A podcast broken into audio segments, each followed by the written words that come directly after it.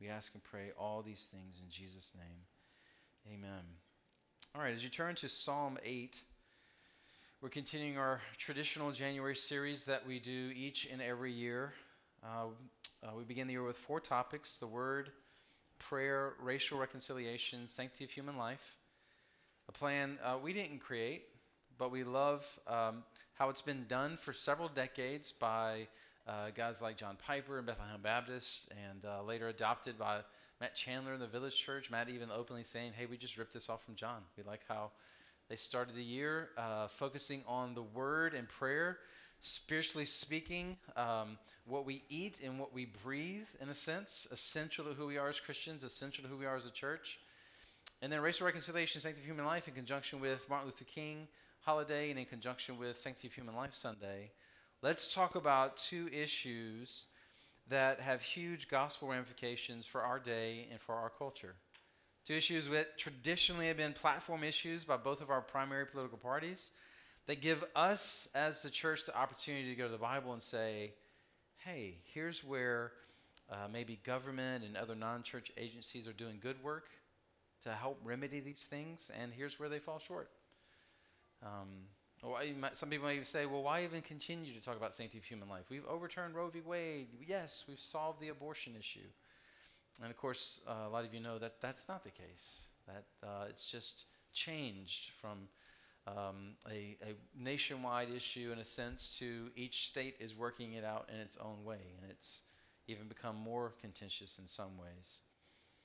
And as we talk about these issues and make the distinctions that we need to make as the church, neither of these issues will be completely resolved until Jesus returns. Like we know that.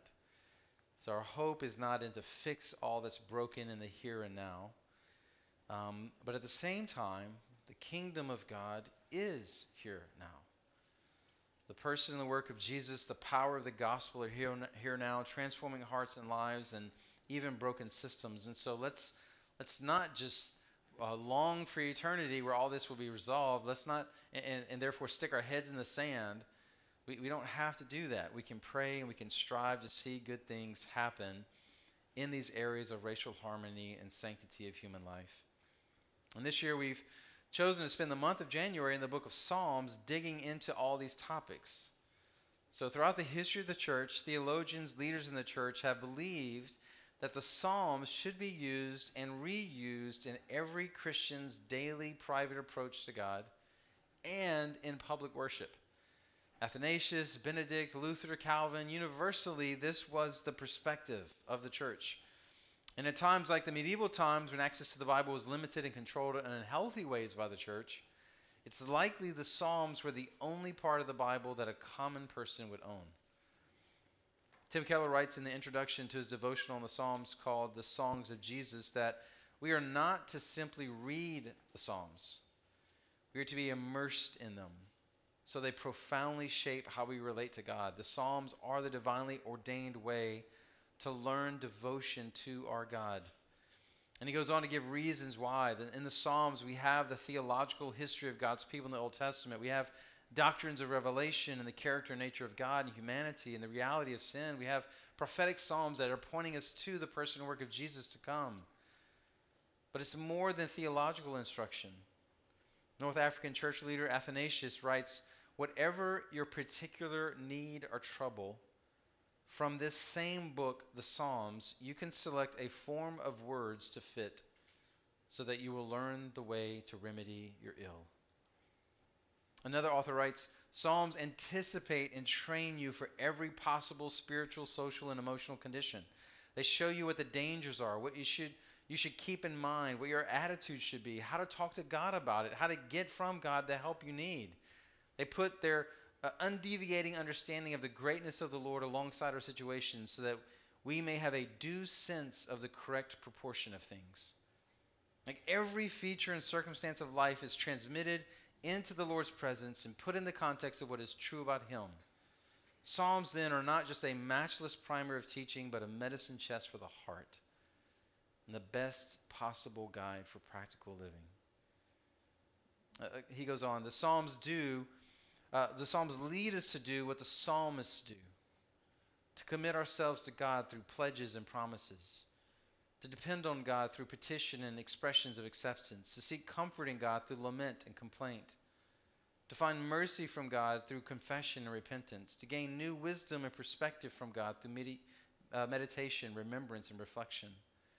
The Psalms also help us to see God, God not as we wish or hope Him to be, but as He actually reveals Himself.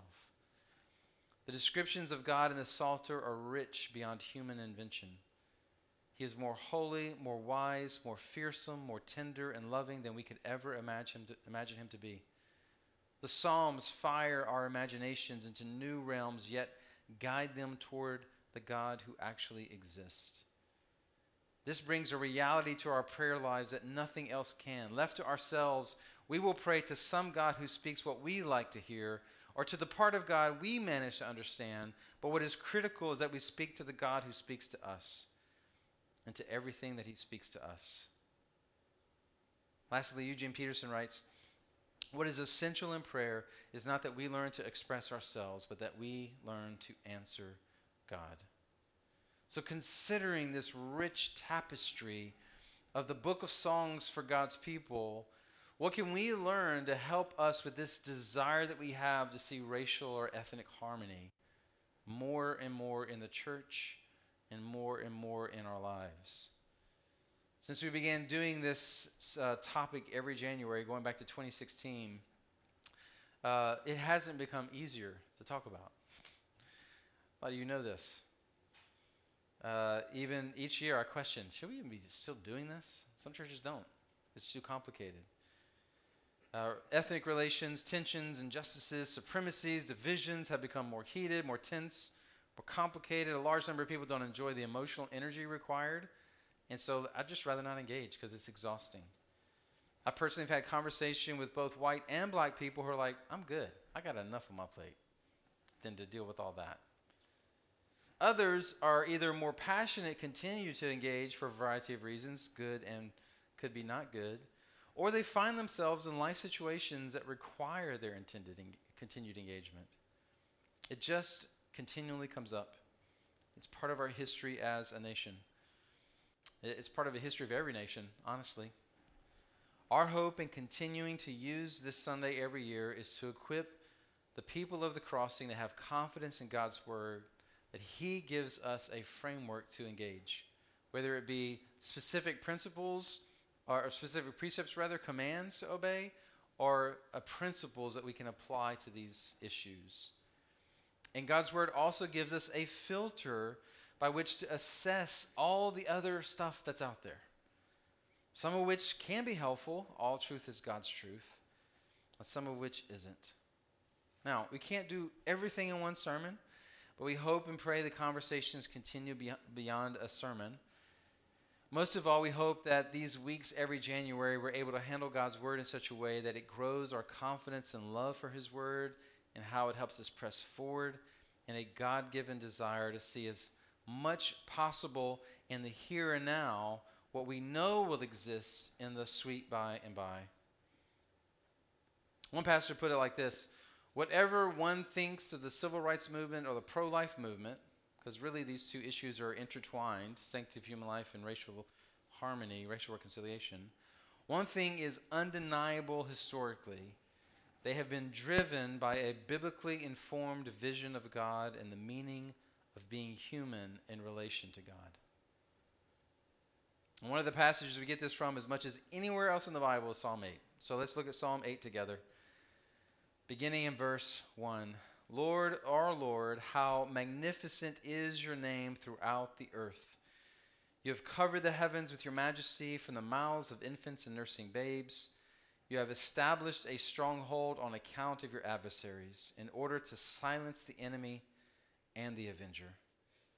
When I observe your heavens and the work of your fingers, and the moon and the stars that you set in place, what is a human being that you remember him? The Son of Man that you look after him. You made him a little less than God, and you crowned him with glory and honor. You made him ruler over the works of your hands, and you put everything under his feet all the sheep and oxen, as well as the animals in the wild, the birds of the sky, and the fish of the sea that pass through the currents of the seas. Lord, our Lord, how magnificent is your name throughout the earth. Psalm 8 begins with this big, glorious, intimate vision of God in verse 1 and verse 9. Lord, our Lord, how magnificent is your name throughout the earth. Not sure if this shows up in your Bibles, but in many Bibles in the Old Testament, when you see the word Lord in all caps, it's really important. Two primary words that are in reference to God in the original language of the Old Testament that are translated as Lord. One is the more generic term, Elohim, which could be translated as God or Lord in English. But it could also be used in reference to a pagan god or a sign of respect between two human beings. But when you see Lord in all caps, you know the word behind that in the original language of the Old Testament is the covenantal name of God, Yahweh. The name God revealed to Moses at the burning bush, the God of the Israelites.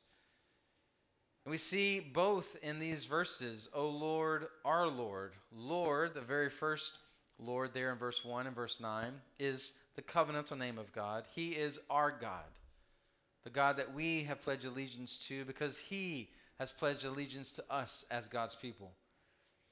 This God has made himself known in a very special and intimate way to his people. David says, You are our God. We belong to you, and you belong to us, the one true Most High God. God. And your name is majestic in all the earth. Therefore, you're not a tribal God. You're not the deity of one group of people. You are the God of the entire earth, which was unique among the Jewish people in their day. They were the only monotheistic culture that worshiped one God who ruled over all creation. And the psalmist is intentional, inspired by the Spirit of God, to bookend this psalm with both of these expressions because, as beautiful and as amazing as humanity is, as the pinnacle of creation, we are still just creation, His creation, made by Him. We don't create like He creates. He is supreme, we are not. He is ultimate, we are not. He is God, we are not. He alone is majestic in all the earth. It's essential we always keep ourselves in the proper place in relation to God. That God is God and we are never God. But we continue in verse 2 where he says, uh, From the mouths of infants and nursing babes, you have established a stronghold on account of your adversaries in order to silence the enemy and the avenger. From the mouths of nursing infants and babies, God has a stronghold to silence the enemy and the avenger. Like, what is it about a nursing infant or baby that could be said to be a stronghold against the enemy of God? Babies are not the picture of strength an enemy is attacking, you're not send the babies first to ward off the enemies. We don't do that. It's protect them. They're dependent, they're weak, they, they can't really do anything unless you do it for them. So, so what is it about the, the baby that, that has in it this ability to be part of silencing the enemy and the avenger? Being a stronghold against the adversary. Well, the clue to that is what David is intending to help us understand from the following verses. So, verse 3 When I observe your heavens, the work of your fingers, the moon and the stars which you set in place, what is a human being that you remember him? A son of man that you look after him? You made him little less than God and crowned him with glory and honor. You made him ruler over the works of your hands and put everything under his feet the sheep and the oxen, the wild animals, the birds, the fish that pass through the currents of the seas. So David observes and considers all the wonders of the heavens, the moon and the stars, and then he remembers we are the pinnacle of this creation. I took an astronomy class uh, back in college, back in the 1900s, you can imagine how much more we know now. One of the things I remember our professor showing us were deep space pictures from the Hubble Space Telescope. Now, the Hubble had been launched into space in the early 90s, and they were sending back pictures to Earth that were blowing our minds. Now we have the James Webb Telescope, which is blowing our minds even more. But back then, this is the best that we had. And we were looking at these 8 by 10 pictures in class where uh, we had what seemed like stars and dots and blobs all over a page. I think I have a picture right there. And some of you know this. When you look closely at the blobs and the blurs, they weren't individual stars, but they were, in fact, individual galaxies. And our professor, Dr. Sproul's top five list, favorite professors in college, he, you know, try and count them. And, you know, good luck. Try and count all the dots and the blurs and the blobs. Hundreds and hundreds just in one 8 by 10 picture. And then he literally blew my mind right off when he said, That picture represents the amount of sky that's behind your thumb when you do that. That's just that much sky.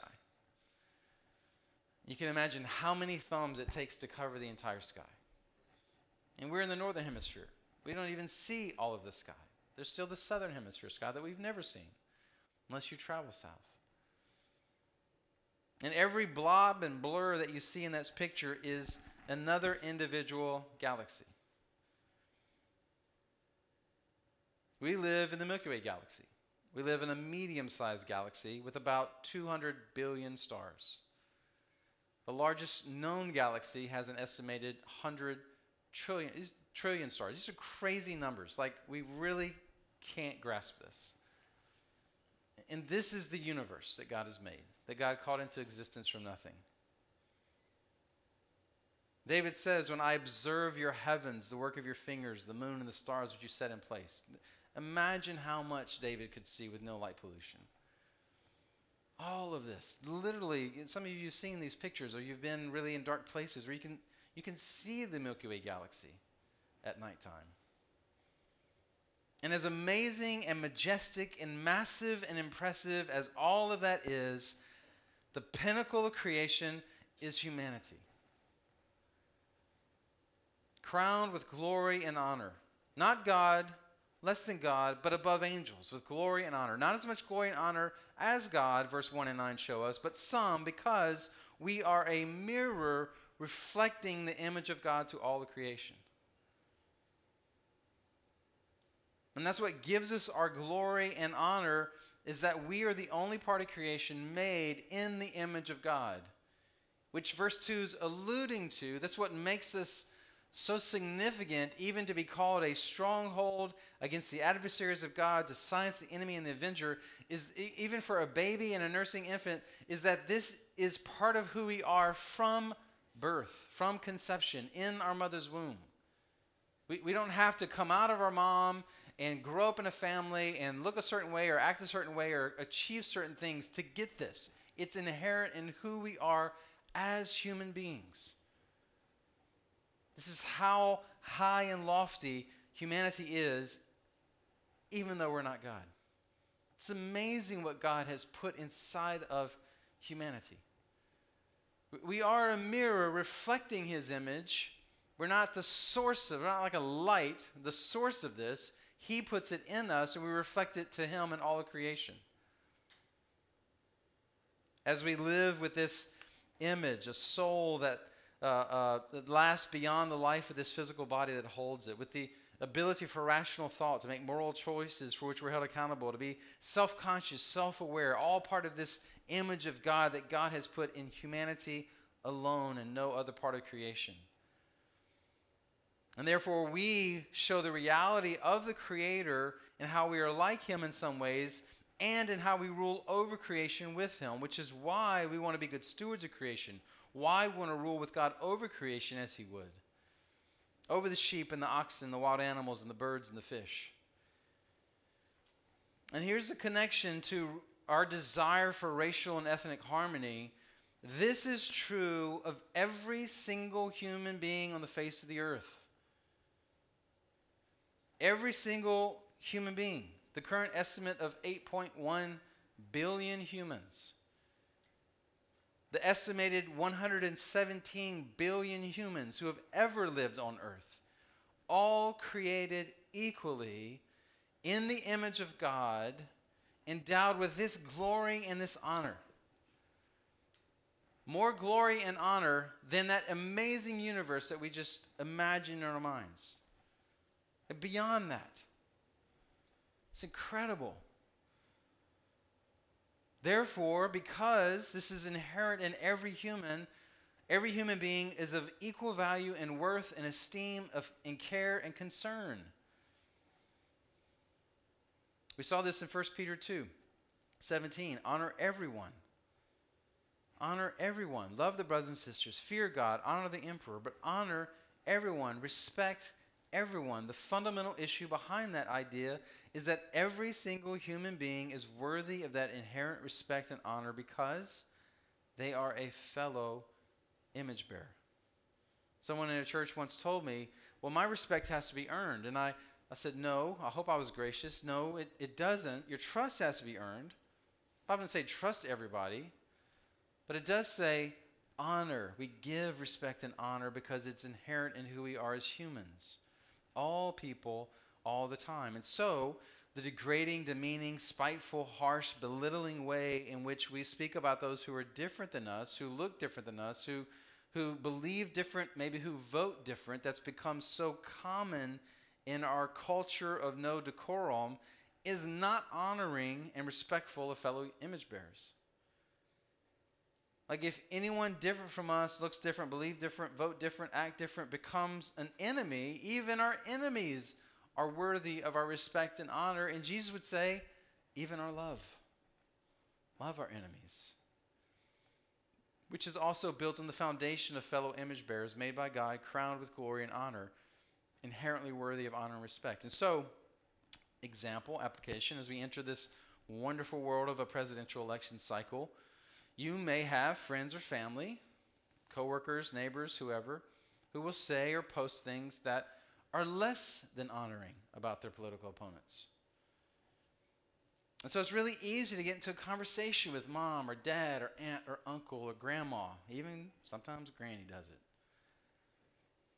You may not agree with them. You know, hey, granny, you may not ag- agree with this person or their party on those issues, but do you really think they're the enemy?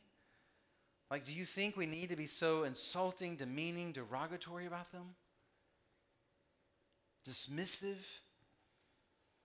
Like all the ways and modes of treating fellow image bearers that's less than honoring, that is just flavoring our culture. You can't even you can't even watch political discourse anymore. It's unwatchable. I used to watch presidential debates for fun. I haven't watched one in years. It's because it's a joke. Because of how people talk about each other and treat each other even in disagreement with people who are on different positions? Can you state their position in a way that they would agree that's accurate and respectful? And it's not just straw man arguments and red herrings. Can you state in a way that's respectful that their ideas and suggestions have a place at the table in our nation of ideas and theories and freedom of speech and thought? And guys, that's just one of the bare basics of how we treat every image bearer, worthy inherently of dignity and respect and honor which means racialization, ethnocentrism, ethnic superiority obviously has no place.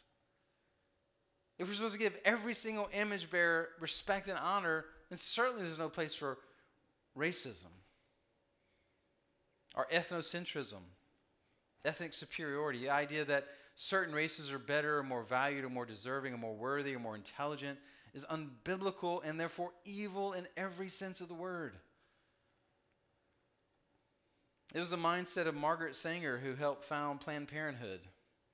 She is adopting principles drawn straight out of naturalistic evolutionary philosophies where human beings are not created in the image of God, but we simply did a better job of surviving the ooze and the slime and got on top of the mountain of species than any other species. In her book, Women in the New Race, Sanger wrote, The most merciful thing a large family can do to one of its infant members is to kill it. She said in her book, The, Proof of Civil- the Pivot of Civilization, the so called inferior races were in fact human weeds and a menace to civilization.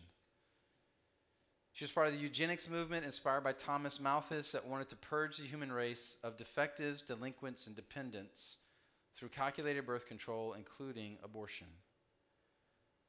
It's this evil devaluing of image bearers that leads to over 200 years of chattel slavery, 100 years of Jim Crow laws, the extinction of 6 million Jews in the Holocaust, the Armenian genocide in Turkey, the genocide in Rwanda between the Tutsi and the, Hit, uh, the Hutus, the Japanese slaughter of 6 million Chinese and Indonesians, and Koreans and Filipinos and Indo Chinese, the Japanese internment camps in America during World War II. Tens of millions of babies have been aborted throughout the world over time. And on and on we could go throughout human history and even stuff happening today. And we could sit here this morning in this building in 2024 and we can feel good about ourselves because we're not a part of that. We would never do that. That's pure evil. But this lack of respect of image bearers can be found in more subtle and seemingly less overtly evil ways, sitting on the pews of our churches every week, devaluing in our hearts other image bearers, dismissing them as less important. Conversations I've had with people that I've pastored or have known how other races are obviously less intelligent, how yeah, I have this issue of racism, but everybody has the sin that they struggle with. It's just my struggle. And or how God, like literally, people still believe this. God's cursed other races since the sins of Noah or the sin of Cain. And certainly, marriage between races or different ethnicities is evil and wrong. Like, this, this stuff's not going away. It's still circulating and circulating in our area. Maybe with people in your family, extended family, coworkers, who knows where it will come up. And when confronted with this ongoing sin and brokenness that's still present because of ethnocentrism and ethnic superiority, racialization, the Psalms also help us give words to our grief.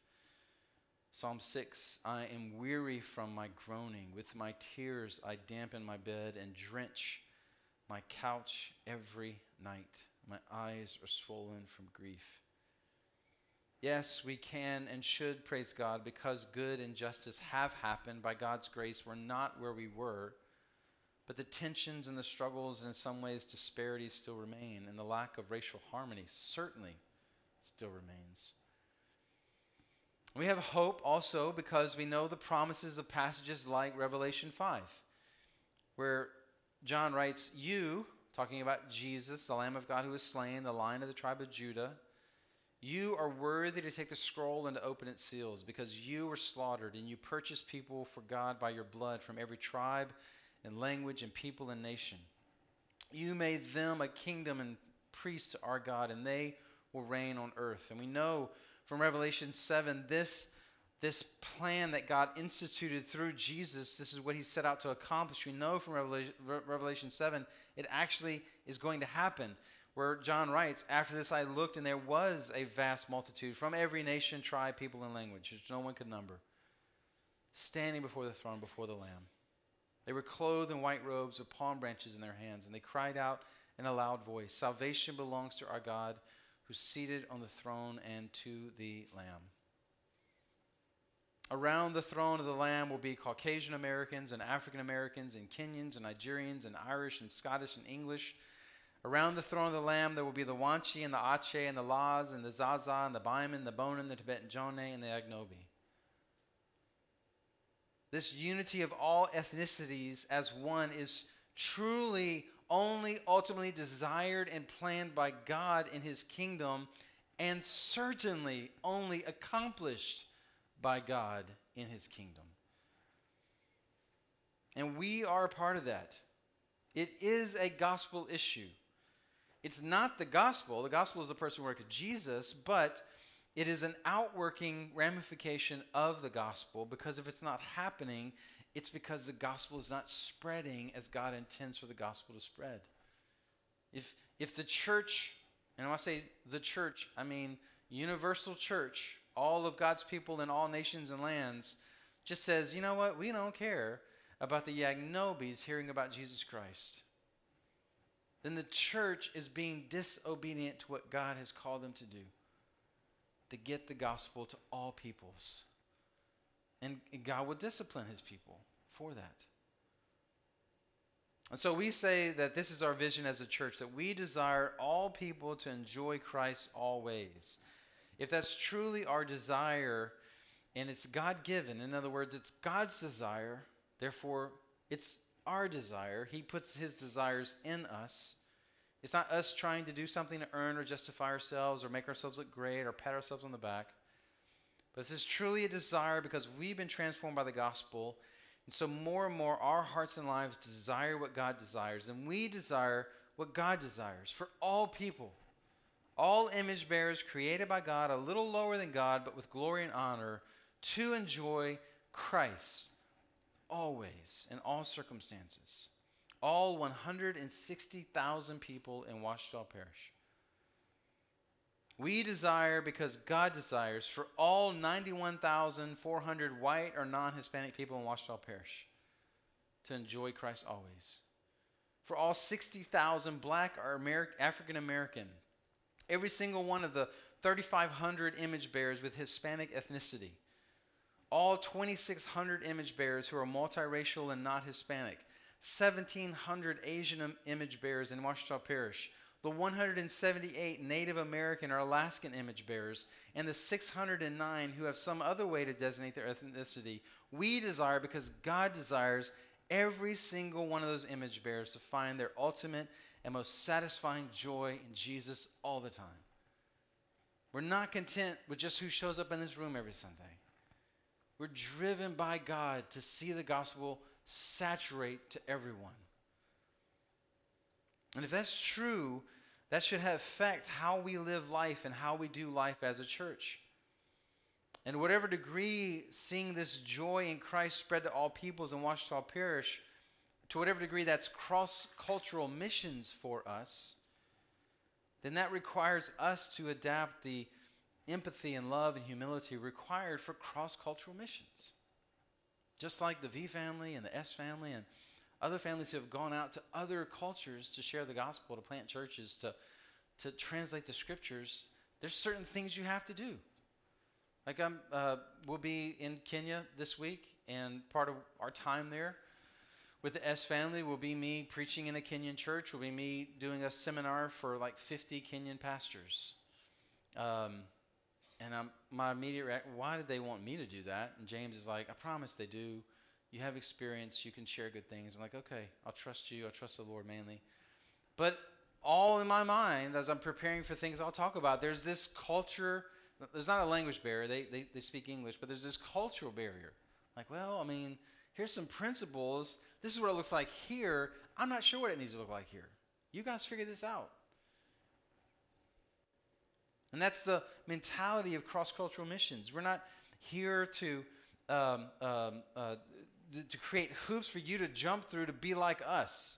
We're trying to build bridges to understand your culture and how the gospel can be translated to transform your life where you're at. We're not converting here or trying to convert people to whiteness or blackness or republicanness or democraticness or Americanness or conservativeness or liberalism. We're here to proclaim the freedom we have available to us in Jesus and his powerful and life transforming good news, which translates to all cultures and languages and transforms people in all cultures and languages, so that we can enjoy and love the beauty and diversity of every people and culture without idolizing any culture because they all have good and they all have brokenness and they all need Jesus. And any good missionary to any culture, you seek to understand the stories of the culture. Like, we don't just need to know Ouachita Parish in 2024. We need to grasp the stories that got us to 2024. We didn't just show up out of a wormhole. We're built on stories and people of the past that still affect us today. Again, not to make our stories ultimate, but to help every image bearer see how their story is part of this bigger story the story of God and redemption, where all of this is headed. It required, and it is worth the blood and life of Jesus to make this possible. All stories of all peoples becoming part of his story. People from all peoples gathered around his throne. That, this is how valuable and costly this issue of racial harmony is to God, the life of his Son. And the more we see this kind of kingdom gospel uh, driven diversity now, the more God can be seen and glorified in and through his people. And so I would say, like, the degree to the degree that this resonates within your heart, to the degree that you want to fight your own prejudices and your own tendencies to have ethnocentrism or even feelings of ethnic superiority, and you're like, this is not okay for me to think this way about people. Praise God. That's the good work of Jesus and His Spirit of God in you. Continue to lean into that and to submit to the work of the Spirit in you. And to the degree that we're striving to love and care and empathize with and listen and learn and pursue genuine, loving relationships with gospel uh, intentionality with all ethnicities, here and everywhere, praise Jesus. And to the degree that we're disengaged and apathetic and unloving and uncaring, I have good news for you. Jesus is here. If you're aware of that, that's the work of Jesus to call you to repentance, to call you to faith, to call you to warm your heart to the things that God loves and cares about, and to desire what He desires, and to repent of apathy or indifference or just negligence on issues like this. And so, however, the Spirit is speaking to you, to His people, Jesus is here to do His work. I want to pray for us and then we'll take communion together. Father, thank you for the good work of Jesus, that he came and lived and died and rose from the dead so that we could be his people. Thank you that uh, the people of God don't just look like us in this room. That it's this beautiful, tapestry of humanity from all ethnicities, all ages, socioeconomic groups, men and women and children. It's a, it's a family so diverse and so beautiful. The only thing that could draw us together and keep us together with all of our differences now and forever is the person and work of Jesus. And so ultimately, He gets the glory. Ultimately, we worship Him. Father, I pray for the ways in which Jesus has spoken to hearts today, that we would respond in f- repentance and faith, that we would obey the leading of the Spirit of God.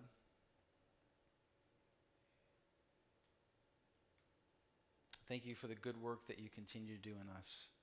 I pray that this desire for racial harmony, this desire to see a diverse yet united people that we know is coming. We know it exists around your throne one day. That that desire would, would lead to more and more good things in the here and now. Good things in Monroe, West Monroe, Ouachita Parish. As your people obey the leading of your spirit, obey the word of God, and walk this out. Help us, God.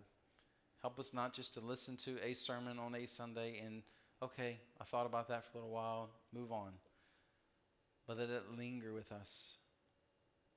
Let it be something we, we dig into because we're driven by you and your desire. We pray and ask all these things in Jesus' name. Amen.